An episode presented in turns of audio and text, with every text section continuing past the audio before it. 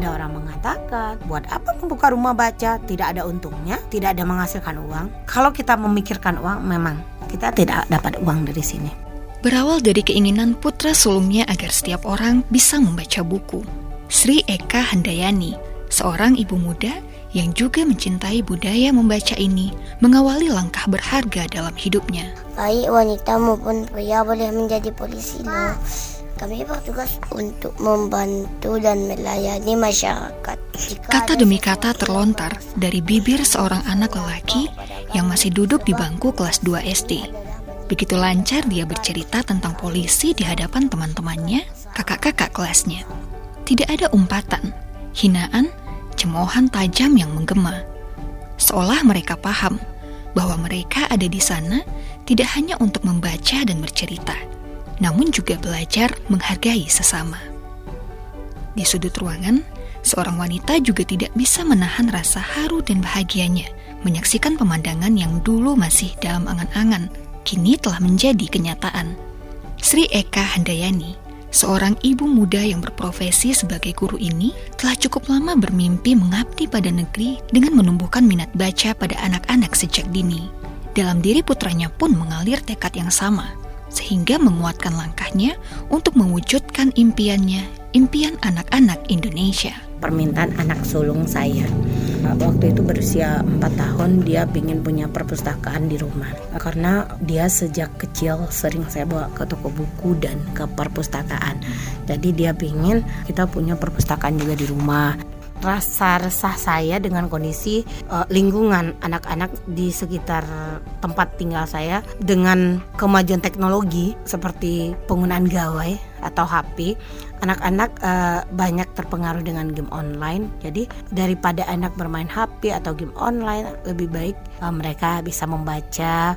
Mungkin dari membaca itu nanti dia bisa menulis bisa berkreasi bisa berpuisi bisa bercerita dan lain-lain Wanita peraih penghargaan sebagai perempuan inspiratif Kabupaten Agam ini memandang bahwa kurangnya minat baca dikarenakan fasilitas yang tidak mencukupi dan wadah yang tidak tersedia. Kenyataan ini membuat hatinya terketuk untuk mendirikan rumah baca.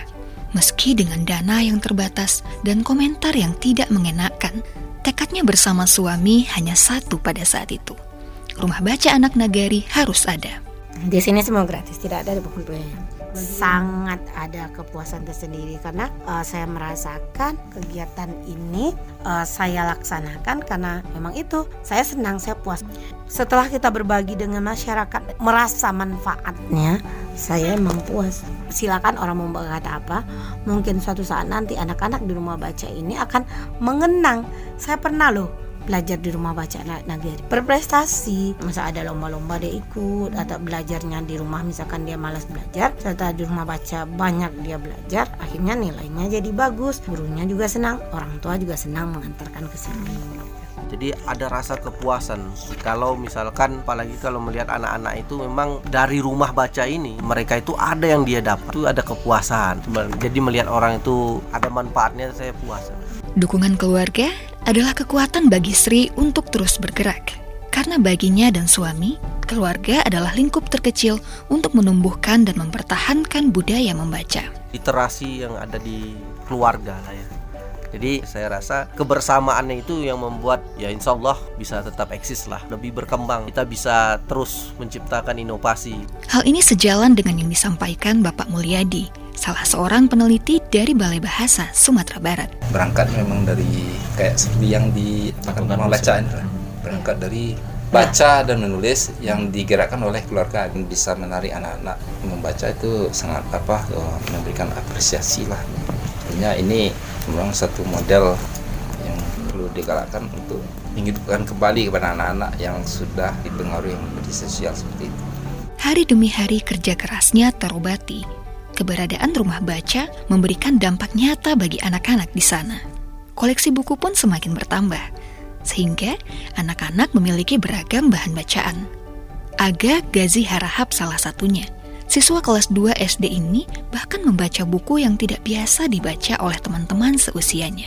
Suka baca buku ensiklopedia yang buku cerita bergambar, buku komik, pelajaran, MTK, bahasa Indonesia, terus IPS. Karena baca itu adalah segudang ilmu biar kita jadi pintar.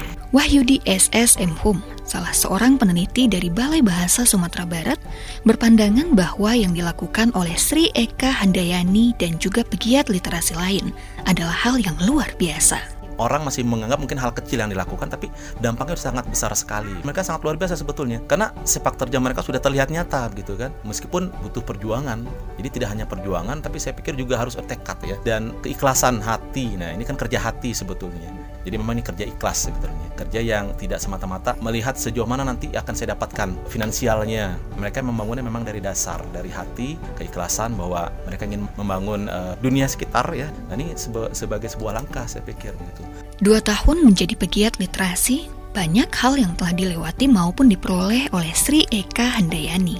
Hmm, suka dan dukanya ada. Uh, pertama rumah baca ini kan uh, tibanya pribadi, alhamdulillah saya senang.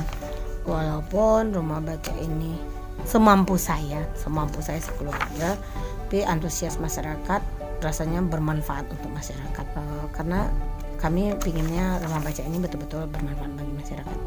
Alhamdulillah uh, masyarakat merasakan dampak dari rumah baca ini.